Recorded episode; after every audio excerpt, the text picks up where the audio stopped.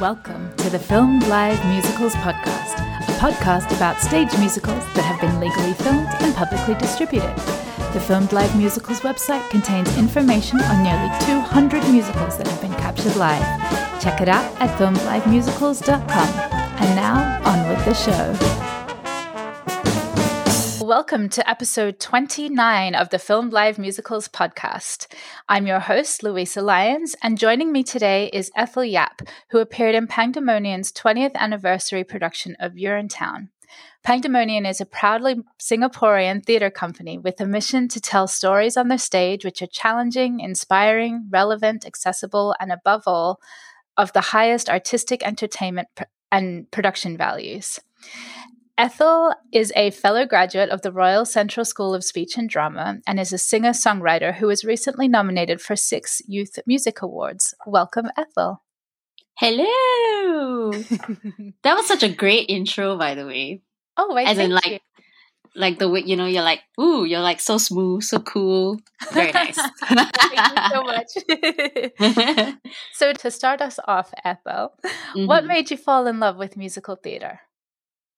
Oh, man. That's a question for the ages, isn't it? Well, I grew up in a very musical family. So my parents sing. They used to sing in choirs, and you know, they still sing, and as a family we sang together at home, at family gatherings, in church. So I kind of always grew up around music, and people used to like laugh and call us the Von Trapps and stuff like that because we would like line up in a row, like all of us, and sing together. And then when I was really young, there were touring performances of Les Mis and Phantom of the Opera, which came to Singapore. Probably an Australian cast, actually, because usually Australian casts do come by because we're nearby. And my parents brought my sisters and I to watch those shows. And I was just like blown away. I was like awestruck. Even as a child, I was very, very engaged in what I was watching, in the stories, in the music, definitely. And then they bought the soundtracks home on CD. So we would listen to them on repeat. And I think that's where it all started. Oh, that's so beautiful. I love that. I'm picturing the family Von Yap. I know, right? Oh my gosh. Actually, recently my mom found old albums of like my sisters and I like standing on the steps of a relative's house, and we were all like, oh, like singing something. Like really Von Trapp style, like in a row. How many sisters do you have? I have 2 older sisters. Oh, that's so sweet. Yeah. So you're the youngest of 3? Mm-hmm. Yeah. So not quite at 7 children, but no, thankfully not. I don't know. I think my mom would have gone mad. And so we went to Central together in London. Yes. And we graduated in 2012, which feels like a lifetime ago. Oh man. And then you moved back to Singapore, and what happened after that? I moved back to Singapore, and I kind of like straight away wanted to start, you know, acting, doing shows, being a professional actor. But as all professional actors know, it really takes time to get yourself rooted in an industry, no matter which country it is. So that was the case for me. So I came back, and, you know, I didn't know anyone. I had very few connections to the theatre scene in Singapore. So I was like sending random emails to like the artistic directors of various companies here with my headshot, my CV, saying like, hi, I'm an actor I'm local, you know, I just came back from my training in London. If you have any upcoming auditions, anything you would like to possibly see me for, you know, I can come in, I can do a monologue, I can sing a song, you know, I can read sides for you. So I was just like blasting random emails. And I was also going for like TV auditions as well, just sort of anything that, you know, would get me started.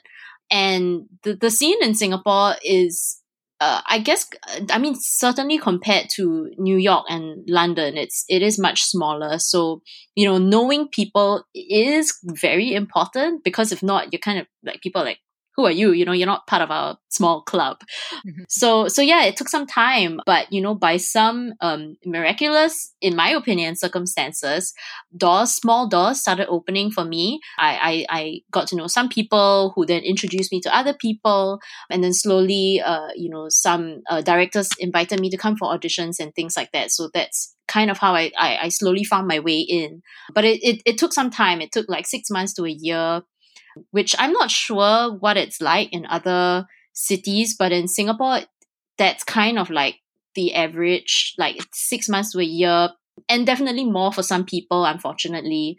Yeah, to sort of get like your first toe in the door. that yeah. Feels quite quick. Like, as you know, I think the kind of like in London, I remember it was kind of like the rule was like 5 years. Like, oh man, it took. I remember feeling like, as someone, you know, like you moving from overseas, it was like it kind of takes you 5 years to like feel established and like you said, get your foot in the door.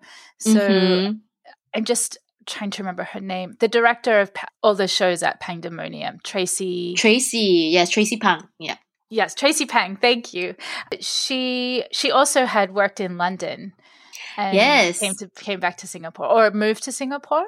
Is that right? So Tracy is actually British, and and she met Adrian, her husband. So basically, like, oh no, I don't know if I'm like the right person to give like a brief history of the Pangs, but I'll just do my best. Adrian, Tracy, if you're listening, please don't. Yeah, okay. I love you guys. Anyway, so basically, like, Adrian is a veteran actor in Singapore. You know, he's incredibly well respected. He's got an immense body of work, and he was in the UK for some kind of training. It might not have been acting training. I think he might have been there for another degree, actually. But anywho, he was in the UK for a number of years and acting there as well. And I think that's where they met. I'm pretty sure they met there in London. And they got married. They came back to Singapore, and Tracy was directing here and Adrian was acting here. And they formed Pangdemonium in 2010. If I'm not wrong, 2010. So after having directed and acted in collaboration with other companies in 2010, they started their own. So that's sort of like a brief history of the Pangs. And was Pangdemonium the first company that you worked with, or was it a different company in Singapore? Well, actually, officially, the very first theatre company I worked with in Singapore was a children's theatre company, iTheatre. I as in like iPhone I. Sadly, iTheatre has folded, but many theatre actors in Singapore have worked with them. They were around for many years, for decades actually. So like lots of us have like great memories doing these wonderful shows for kids with iTheatre. So that was actually my first theatre gig. Yeah, first paycheck. Yes. Well, first theatre paycheck. Actually, Interestingly, my first official paycheck was a TV show. Yeah. Like a small random TV show, but yeah, nonetheless. You got to wear many hats as an actor, right? Got to be able to do it, be in every field. Mm-hmm. Yeah. Yeah. So let's fast forward to 2016 when the English title is Strange Tales from a Chinese Studio, and I'm apologies for butchering the Chinese pronunciation. Liao Zhai Rocks. Yes, well, that's perfect, actually. Oh, yes. Can you tell us about the show? What it was? Oh wow! Okay, so Liao Zhai Rocks is like one of my favorite shows of all time. Like, it's one of the favorite shows that I've ever worked on, and it's got such a special place in my heart because it was kind of like the first Chinese theatre production it is the first Chinese theatre production that I had a speaking role in. So I worked with this company. So I'll probably be mentioning this company quite a lot because I've worked with them like many, many times. And I'm very close to them. They're like family to me. So this company is called The Theatre Practice. So I'll just refer to them as TTP for short, because that's how everyone in Singapore refers to them. So I did a show with TTP in 2014, which was like a Chinese jukebox musical. And the songs were written by a local, a Singaporean songwriter who is quite celebrated here. So that was the very first show I did with them. I was in the ensemble and I only sang. I didn't have any speaking lines at all. But I just had such a great time doing that show and with them. And then the second show I did with them was Liao Zhai Rocks. And it was really crazy because, they called me into audition for one of the lead roles. So I was like, okay, I'll just go for it. Like, I'm pretty sure I'm not going to get it because my Mandarin is terrible. It is so bad. Like, it's cringe. It's like cringe bad. And I was at a point where like the only thing I could do was pretty much introduce myself and I couldn't really say anything else. And that's, the state of my Mandarin when I went to audition for Liao Zhai. But, I did my best. And amazingly, they gave me the role, which is kind of like the second lead female, role in the show. Yeah. So I was like bowled over, but instantly was like, incredibly intimidated because I was like, oh my gosh, my language skills are just not up to par because it isn't just any like normal Chinese show. It's a period piece. So the Chinese used in Liao Zhai is actually classical Mandarin. So it was really difficult. I mean, it was like the learning curve was insane. It's like doing Shakespeare if English is your second language, or like you just you can say hi, how are you in English, and now please do Shakespeare. Mm-hmm. No, yeah, yes. So that's like the perfect analogy. I mean, it was modernized somewhat. So, okay, maybe not like Shakespeare, but like maybe like Jane Austen-y kind of like English, Okay. So still tough. So, like I hit the ground running, like they really put me to work, but they were great. They inspired a lot of confidence that I didn't have in myself. And they also helped. So they gave me like a language coach. And we had like, speech sessions that were separate from the rehearsals. And like every step of the way, I just felt really, really supported. I didn't feel like I was thrown in the deep end at all. And it helped me grow. So because of that experience, my Mandarin improved a lot and it became a lot better than, than what it was originally. So that was wonderful.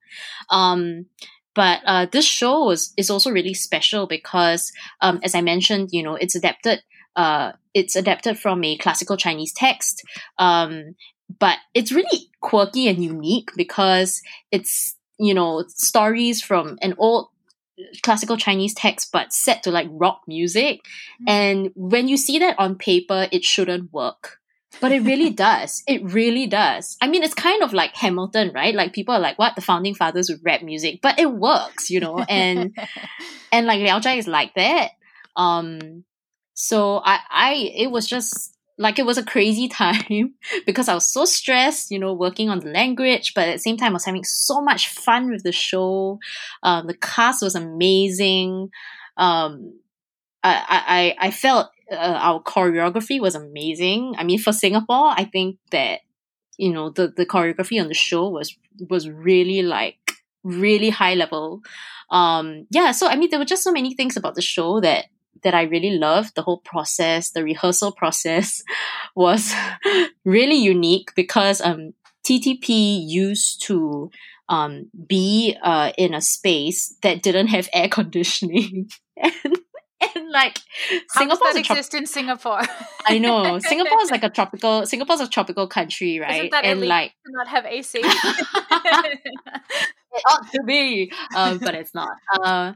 So because they used their rehearsal space used to be this really old building in Singapore, which used to be like a really old school building, and then the school moved out, but the building was still there, and then the government gave that building to arts groups to use as their spaces, their offices, their rehearsal studios and stuff. So TDP was in that space for 30 years.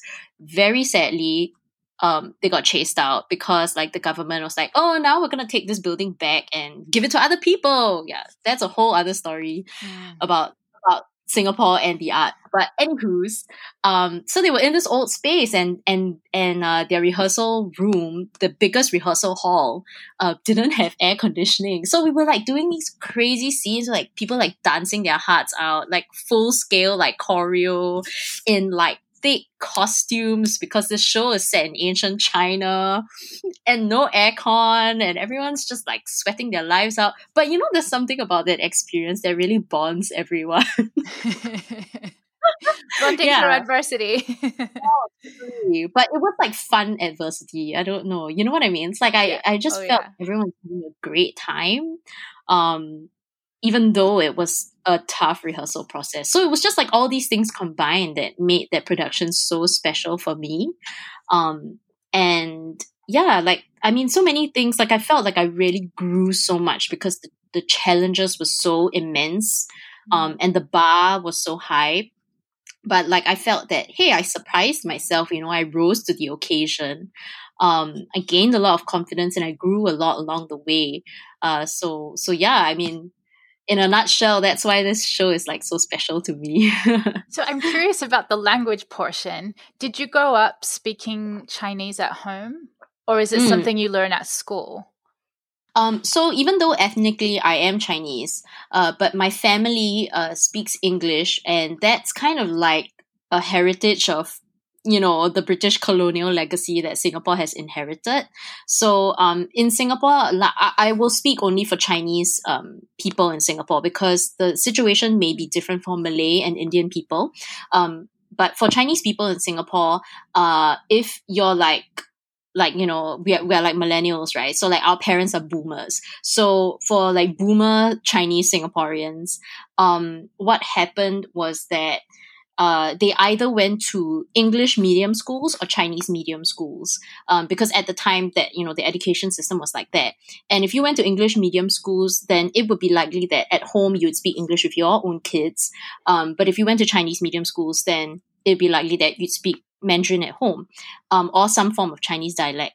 And my parents went to English schools, so we just ended up speaking English at home. But there are a good many people who speak Chinese at home with their folks, and it's their first language as well. But in school, officially, since the 80s, it's been like all English medium schools, and Chinese is a language subject that you take as one of like many languages. Yeah. Is a medium school high school? Oh, sorry. By medium, I mean like it's the language of instruction. Oh, got it. Yeah. Very interesting. And as an actor, when you're like learning your text in another language, do you need to translate the whole script so you understand it in English? Or are you thinking bilingually as you're reading the script? So definitely when I first approached the script, I was thinking... I mean, it was internally, like my monologue was completely English. I made sure, because I knew like, you know, how big the challenge was. So I made sure to request the script like way ahead of time, so I could start working on it even before we started rehearsals. And what I did first and foremost was like, I read, you know, through every line, and like every word that I could not read, I went to look it up in the dictionary, write down how to pronounce it, write down what it means, and then look at it in context of the whole sentence, and then sort of like slowly work through the entire script that way. So there were like tons of English notes on my script. And also, I mean, as well as when we started rehearsing, and, you know, you'd be getting directions from the director, and you're like thinking about your character's through line and everything, like all my notes were in English. So yeah, that was just kind of, I mean, it was for me the most efficient way to approach it. But as we went along, and also, through the years, as I've continued to work with TTP and I've done more Chinese shows, then I think it got to a point where it got a bit more bilingual, simply because I was just using the language so much more, and I was around Chinese speaking people so much more.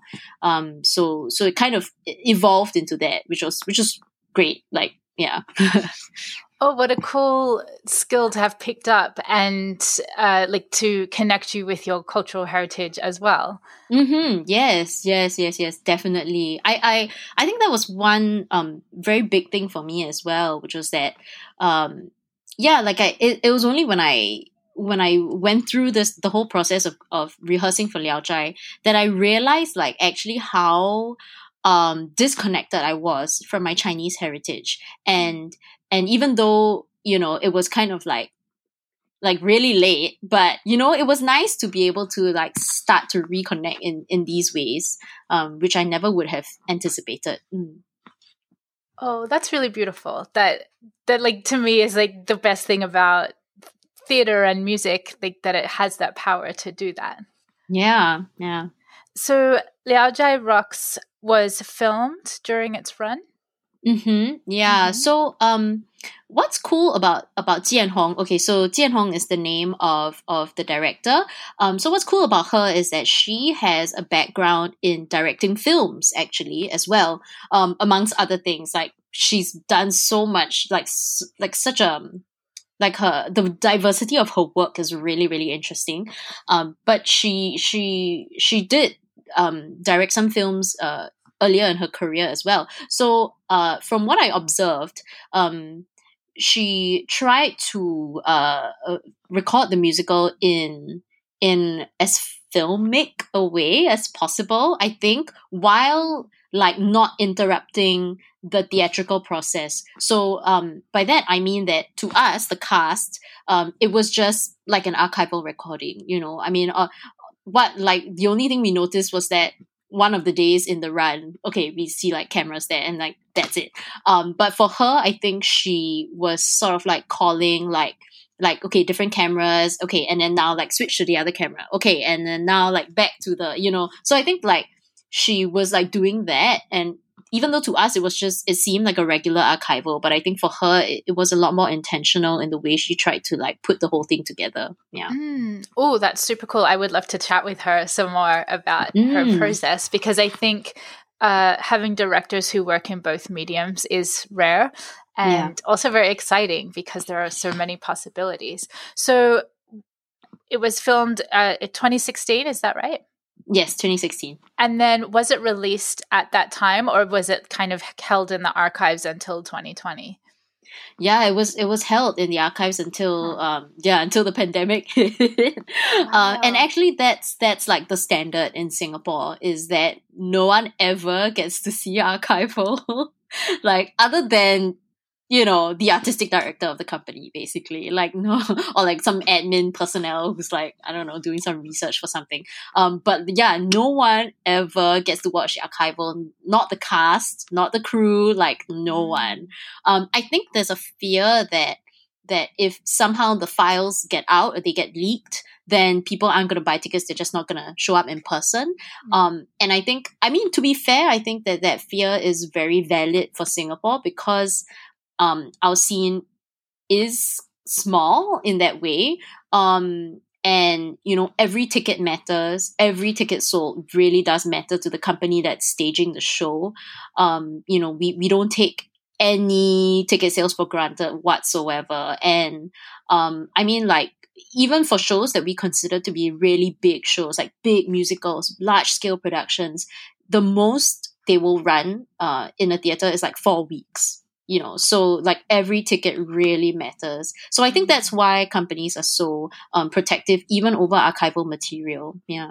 Interesting. So when it was released in 2020, were there any negotiations with you as an actor for like extra compensation or anything like that?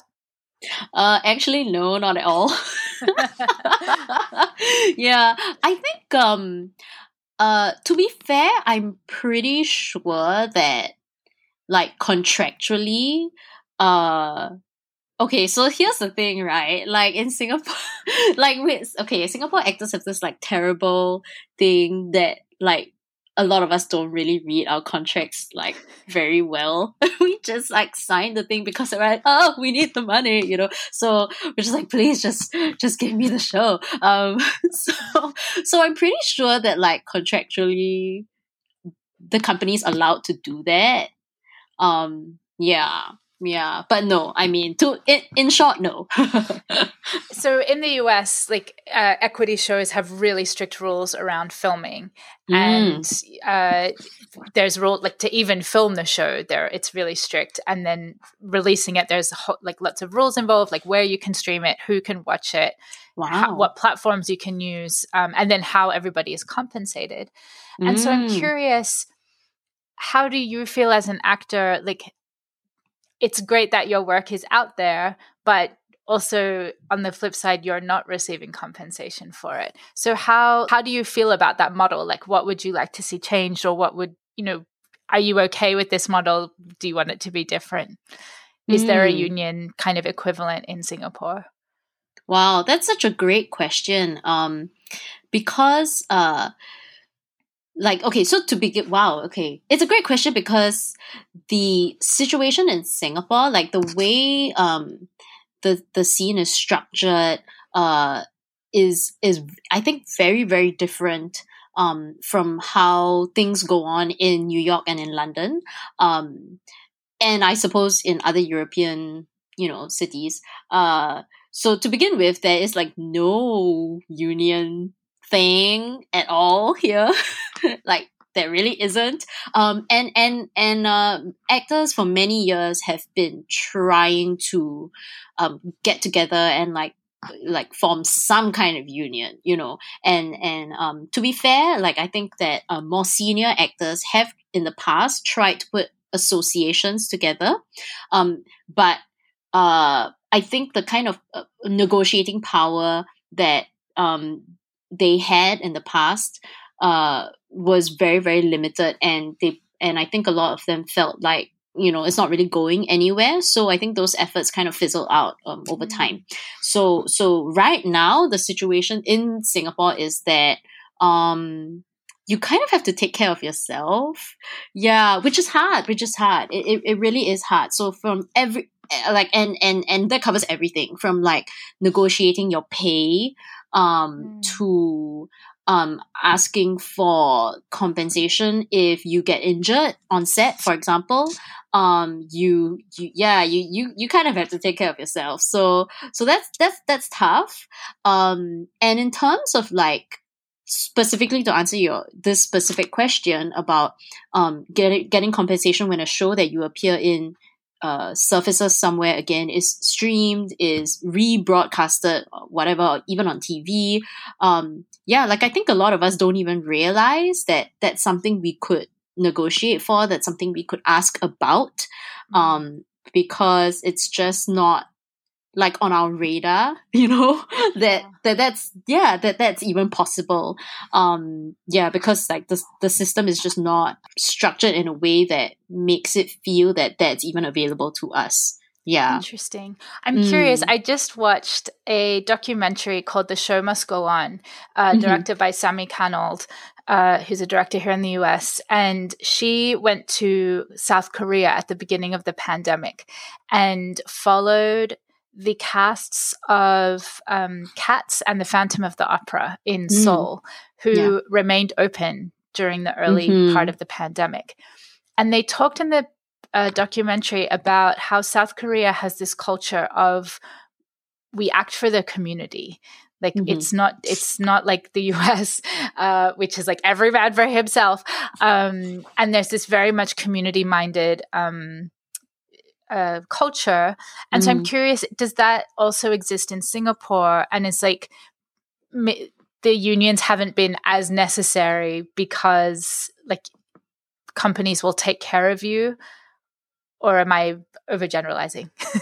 I think that's a really like interesting question. So I think just to give a bit of context, unions in Singapore do exist, but they exist for like more blue-collar labor type of work. So, like bus drivers have a union in Singapore. They actually even went on a strike once. It wasn't very successful, but they did. So just to give an example, and we have this sort of like in Singapore it's called the NTUC. It's the National Trade Union Congress, something like that. Anyway, it's basically like a gathering of all the various unions in Singapore. But for like people in the arts, like actors, performers, there isn't one. I don't know if it's because people feel like actors don't need a union, but we do. Okay, anywho's, I suppose like the word union is just sort of associated with very specific kinds of jobs in Singapore, of which if you're a performer, you know, people don't really associate that with needing to be in a union. So that's kind of like one issue. Another issue is that yes, I would say similar to Korea, we definitely are a very community-minded society, but I would say specifically for Singapore, we're not just community-minded, but we're actually very like government-controlled, very top-down. So nothing in Singapore happens without government consent, and if it does, it's happening in secret. You know, like because I think Singapore is quite, you know, famous for being a very like nanny state where, you know, the government really controls like every single aspect of our lives. But on the flip side, you know, they take good care of us, you know, like our country is clean, our country is safe, but we trade all those things in for like control. So similarly in the art scene, you know, there's been like a decades long tension between artists and the government, because, you know, like artists are always getting their work censored, for example, and so there's that tussle, right? There's that tension, but at the same time, arts groups receive funding from the government that keep them going, you know. So it's kind of like, you know, we can't bite the hand that feeds us, but at the same time, you know, they're just like, they're co-opting us, you know, so there's like a lot of that. And I think that being an actor in Singapore and not having a union, kind of like when you kind of step back and you see that these are the larger forces at play, it, you know, sadly that's the case for us. So in terms of, like not having sort of that wider structural, you know, support that a union would offer. Yes, in lieu of that, you fall back on either taking care of yourself or individuals or groups within the community take care of you. So, for example, like what I said, when I was doing Liao Zhai, I mean, I mentioned that I felt very taken care of, because, yeah, you know, like they knew I was, for example, they knew I was struggling with my language, so they gave me a language coach, you know, things like that. Like, so that's what we fall back on, like personal relationships, because a lot of us, because the industry is quite small, so many of us become really good friends, you know, and we support each other that way on a personal level. So I mean, just things like that, like it becomes the support and the care kind of becomes this sort of rather informal thing, which is both good and bad. Yeah. It you know, sometimes it gets complicated because of that as well. Yeah, it becomes the internal politics become very magnified when it's kind of a small world like that. Yeah, exactly. Yes. Yeah, very much understand that. Which makes me want to jump ahead to Urinetown, because in that context, Urinetown is a really interesting show. Like it talks about all of those issues, like government control and, you know, are we taking care of our citizens, and who gets left out when that model is in place. So let's jump ahead to Urinetown. How did you become to be involved with Pangdemonion's Urinetown? So I had the really awesome privilege of working with Pangdemonium a few years before. So in 2014, I think I auditioned for a play that they staged. And so I auditioned, I got the part, and it's this play called Tribes by this playwright called Nina Raine. And it's actually, I think it's a British play. Yes. So Nina Raine is a British playwright, and I think Tracy and Adrian had seen the play when they made one of their trips to London, and they really loved the script, so they decided to stage it in Singapore. So they got the rights for it and everything. And yeah, so I was part of the show. And then so that was the first time I worked with them. It was like an amazing experience. It was a wonderful show. And And then like fast forward to like 2019, they're like, hey, we're doing Urinetown. So then they invited me to be part of the show, and I had also in between done like a musical-ish thing for them. It's a long story, so I won't get into it, but suffice to say, I did like a musical-ish thing for them, like in between those two productions, which made them want to cast me for Urinetown. So, which was awesome. So then I got into Urinetown. And then we did the show in 2019. So that's kind of like how I started working with them. And I love the slight change that it's set in the futuristic, most expensive city in the world. Nice little adaptation for Singapore. That's like, I don't know, man. Like, I don't know if it's something we should brag about or be ashamed of. Like, I really... It's awkward. Sydney's fighting for your title, don't worry. Oh yeah, yes. Hot on your heels. And what was the process of being, how long was the run, and what was the process of being involved in that show? So the run was also about 3 to 4 weeks long, which as I mentioned, is kind of like as long as it gets in Singapore for a local production. I mean, touring productions, they come, they stay for months, but that's because the money comes from elsewhere. But for local productions, it's not likely that it will go beyond 4 weeks. So I think we did like 3.5, I think. Yeah, thereabouts, which is pretty standard for like a big musical here. What was the process like? Oh, it was awesome. I mean, it was really hard work. Like, I mean, it's such a physical show, especially if you're one of the poor, which I was. You're, oh my gosh, it's just always like, hard for the poor. Oh, dude, tell me about it. It's like, whoa, really, like. Yeah, basically the whole of Act 2, you're just like dancing nonstop. It's like nonstop, but it was fun. And also, I felt like I was probably in the best shape of my life doing that show. Like, I mean, like genuinely, it was so funny because when the casting results came out, and you know, we were informed that we had been casted. Whoever got into the cast, our choreographer was like, all of you better start working out because it's going to be a hard show. Yeah, he was like, I tell you all in advance, it's going to be like really physical. So you have to be fit. So I was like, oh my gosh. So like, so I actually started like trying to work out more regularly for the show. So I started working out more regularly like a few months before the show, and then by the time it got around to the show, I was like, I'm in a good place, so it was physically tough, vocally also, like, whoa. I mean, it's like the lethal combination of like the crazy high like soprano parts and like non-stop dancing.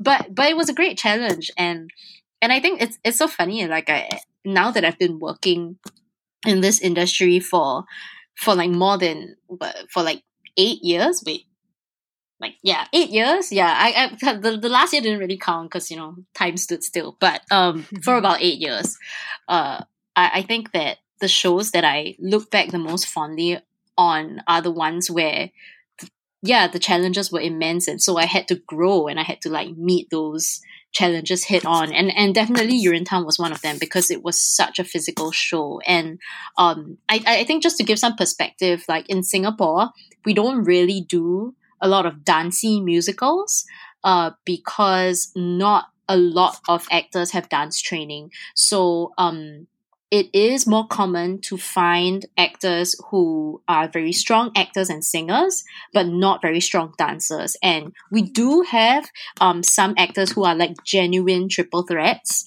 but very few. Yeah, very few. And those that are genuine triple threats they're the ones who are working all the time, because they can do everything.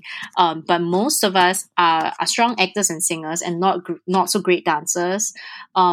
So usually when, on the off occasion that a company decides to stage a more dancey musical, what will happen is that they'll get like dancers who don't really sing to come and do like the heavy dancing, and then the lead roles will you know, be people who act and sing more. So, which is kind of how it used to work in New York. You'd have the dance corps and the leads would sing, and then the dancers would come in and do the dancing.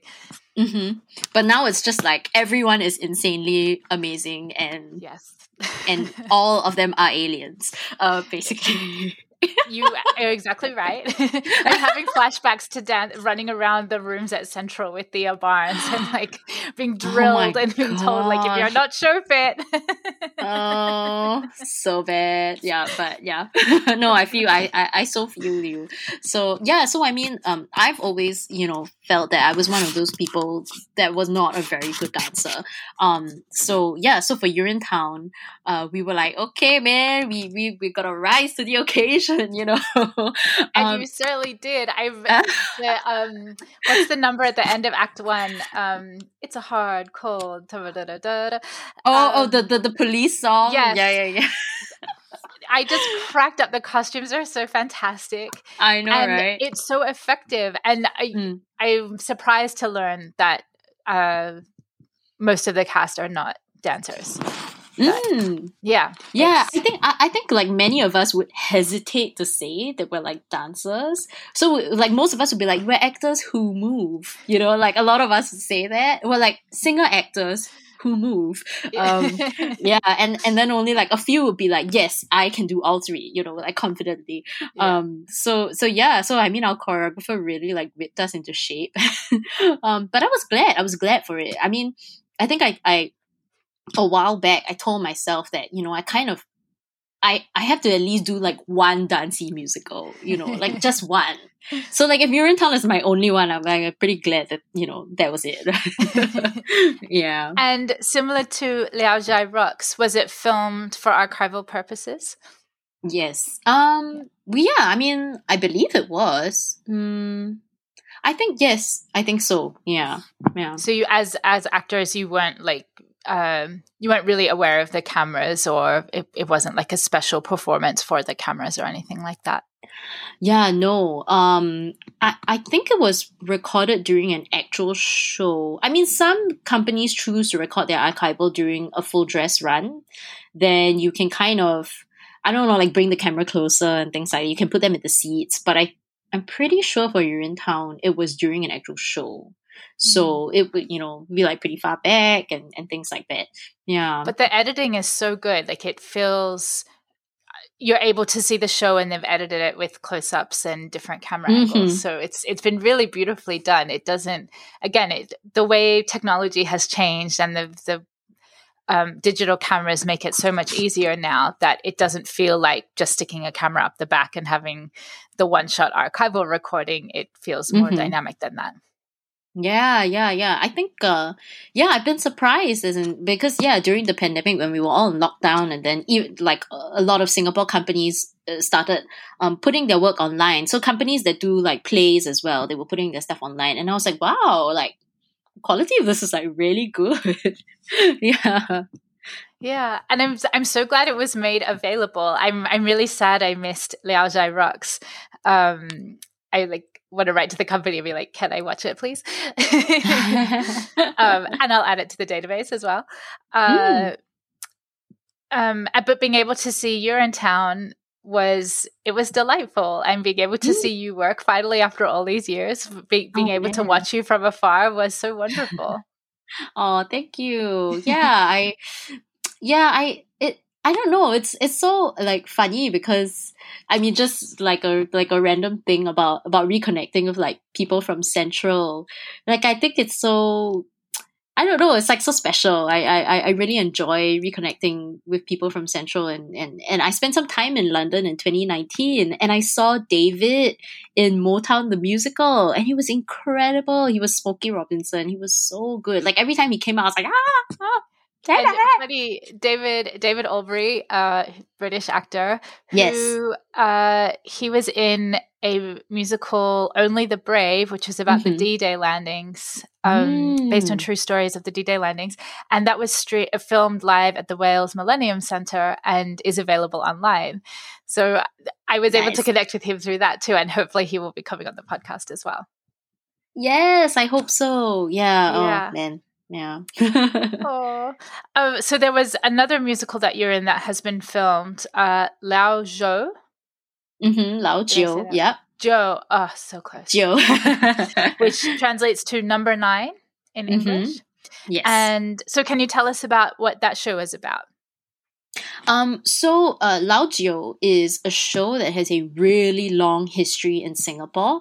It is like one of our like famous shows because it was written by Kuo Pao Kun. Okay, so here's where I have to kind of like go into a bit of history as well. So Tian Hong, who is the artistic director of The Theatre Practice and who directed me in Liao Zhai and Lao Jiu, she is the daughter of Kuo Pao Kun, who wrote Lao Jiu originally as a play.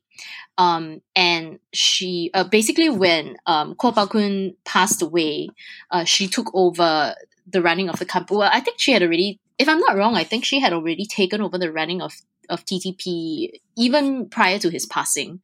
Yeah, but anywho's, Kuo Pao Kun is like, I don't know, man, he's like OG. He's like Singapore theatre's OG, like the OG. Like he said, he's the OG like playwright, he's the OG like director, he's the OG like activist, you know. He was like a political prisoner in Singapore for like a few years, yeah, because of his work, and yeah, it's like, whoo, a lot of history there. But he is immensely respected, and he has left a huge legacy in our theatre scene. And he wrote Lao Jiu originally as a play, and then it's, you know, of course been performed many times, adapted many times, done in different languages, and then became a musical as well. So when I finally performed in it, it was like the, I don't know, like nth iteration of the show, yeah, and this time in a musical form. So it was quite like cool to sort of just be one of many people who have stepped into the legacy of this show and like stepped into the legacy of Kuo Pao Kun himself. And if you're a performer in Singapore, you know who he is and you know his work, and you know this play as well. So yeah, so it's quite cool because it's so funny. It's kind of like that like Hamlet thing where like every actor takes on the mantle. You know what I mean? Like every actor who performs Hamlet is like, I'm the next Hamlet, and like Batman is like, everyone's like, I'm the next Batman. You know, so it's kind of like I'm in Lao Jiu. Oh, you're in Lao Jiu. Oh, I was in Lao Jiu in the '70s. Oh, I was in Lao Jiu in the '80s. Oh, sorry. Wow. It started in the 80s because it was written in the 80s. So it's like, oh, I was in this version of Lao Jiu. And I was in that version of Lao Jiu, you know, and I was acting as this and I was acting as that character. And hey, we were acting as the same character, but we're like a generation apart, you know. So it's that kind of show. What is the story about? So the story is, firstly, it's set in the 80s, in Singapore in the 80s, in a family that has 8 girls, and the number 9 is a boy. So he's a very precious boy, because in Chinese culture, boys are favored over girls. And this family in particular is a poor family. The parents are uneducated. And, you know, the dad used to be like a gangster, like some secret society member, you know, but he's kind of like made good, but he's uneducated. And the mom is like this really like sweet housewife, but she's uneducated as well. And they have like 8 girls. And so, you know, the parents feel like they're cursed, and like they keep trying for a boy, but they keep having a girl. And like finally they have a boy, and the whole family pools like all their resources to send this boy to school. And he's smart and he does well in school and he like gets good grades. And so the whole family's hopes are pinned on him, but he wants to quit school and learn puppetry because he loves puppetry, traditional Chinese puppetry. Yeah. So it's like this huge like tension, like, you know, should he, and when you, as an audience member, when you step into the story, it's at this turning point where the number 9, the boy, he's supposed to go for this big exam that will determine whether or not he wins a scholarship for university. And And so, like, you feel the tension. Like, he's like, oh, I don't want to study anymore. I want to be like a puppet master. You know, I want to go and train with my master, and I want to be like his apprentice. But then the family's like, how can you do this to us? You know, we've invested everything in you. You're the only one who has gone to school. You know, things like that. So it's very Asian in that way. But it's something that so many Singaporeans can relate to. Yeah, it's very, very relatable, which I think is why it has been performed so many times. And, you know, so many people see themselves in that role. And definitely for so many artists in Singapore, like, we have gone through that exact same struggle, you know. Oh, what a powerful story. And that was also filmed archivally and then released during the pandemic. Mm-hmm, mm-hmm. I want to see it. Release it again, please. TTP. Yeah, please. I know it was fun, and the role I had in it was really interesting because I was this somewhat random but not really random character. So in the version I was acting in, I'm kind of like Lao Jiu's love interest. But not really, because like it never really goes anywhere. But like basically my character is like a foil to his, because I'm another like straight A student who ends up following that path. Like, I go for the exam, I get the scholarship and everything. And so like our paths cross for like a moment, and then he considers whether he should come with me and we should like, oh, go study together, go to university together, you know, that kind of thing. But then he chooses a different path. Like, he actually decides to forgo the exam and to study puppetry and, you know, etc. So follow his heart and his passion. Yeah, exactly. Yeah. Oh, that's really beautiful. Oh, Ethel, I could talk to you for hours about all of this, but we're running a little short on time. So I have a series of questions that I ask all my guests. To start off with, what is your favorite musical? Oh, that's so hard. Does everyone say it's really hard to choose? Yes. Oh, man. Okay, so this may not be definitive, but for now, I think it's the last 5 years. Yeah. Oh, I'd love to see you in that. Do you have a favorite filmed live musical? Do I have a favorite film live musical? That's a very good question. The problem is, I'm not sure if I've seen very many. Yeah, is that weird? I don't know. Like, I don't know. It's really hard to. Yeah, can I pass? Of course, absolutely. So a filmed live musical, it's not exactly live theater, and it's not exactly a film. So what should we call it? Ooh.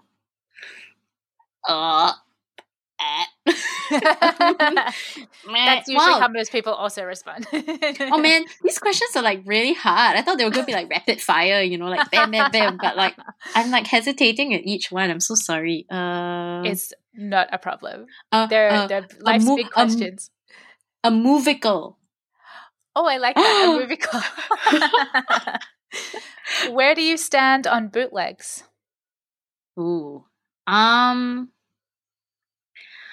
If it's staged by one of those big machine type companies, I say yay. But if it's a small indie company, I say nay. Yeah. Because the small indies need the profit, man. They need it. But like Cameron McIntosh is already rich enough. So he does not need my extra dollars. Yeah. Fair. What shows do you wish had been filmed? Oh.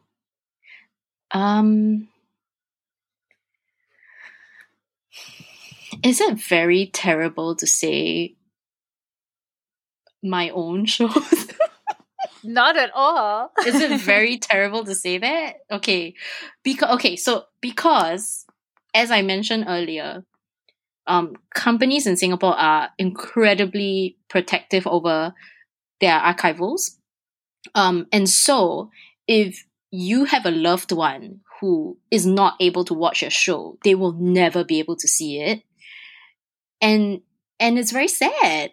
So for that reason, I would say my own shows, like, I mean, stuff that I've appeared in. Yeah. Yeah. Just for like, yeah, you know what I mean? Just for like uncles and aunties and like loved ones who were not able to catch it live. Yeah. Yeah. Oh, I love that answer. What would you like to see filmed in the future?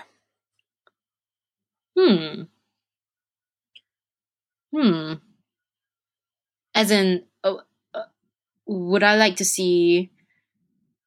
What? Sorry, can you be a bit more specific? Oh, like, sure. What stage musicals would you like to see filmed in the future? As in stage musicals that are currently running, or you know, what should we be filming in the future for stage musicals?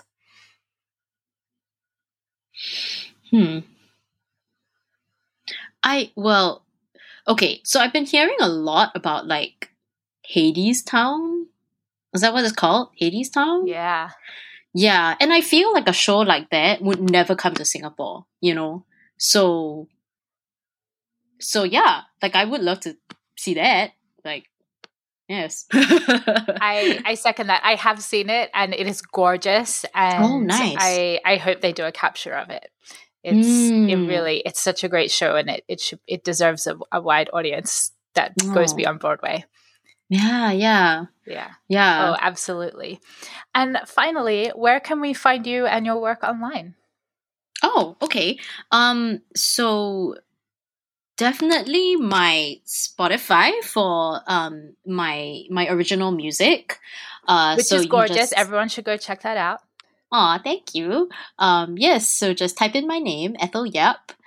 Depending on where in the world you are, you might see a bunch of children's Chinese songs. But that's also me. The English stuff is there as well. Yes. So that's for my original music. For my theatre stuff, well, so right now I'm taking a break to be a mummy, but hopefully we'll return to the stage soon. And I post all my updates on my Instagram and my Facebook page. Yeah. Great. And we'll have links to all of that in the show notes.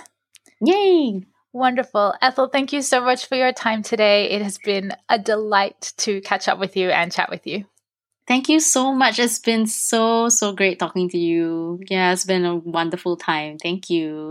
Filmed Live Musicals makes musical theatre more accessible, brings joy, and creates a sense of connection for audiences around the world. With thanks to patrons Josh Brandon, Elliot Charles, Rachel Esteban, Mercedes Esteban Lyons, James T. Lane, Al Monaco, David Negrin, Jesse Rabinowitz and Brenda Goodman, David and Catherine Rabinowitz, and Beck Twist for being a part of spreading the love of musical theatre. If you would like to join, you can do so by becoming a Filmed Live Musicals patron. For as little as $3 a month, you'll receive early access to the Filmed Live Musicals podcast, early access to site content, and a weekly newsletter with info on upcoming streams. Visit patreon.com/musicalsonscreen to learn more. You can also leave a review on Apple Podcasts and follow us on Twitter and Facebook. Thanks for listening.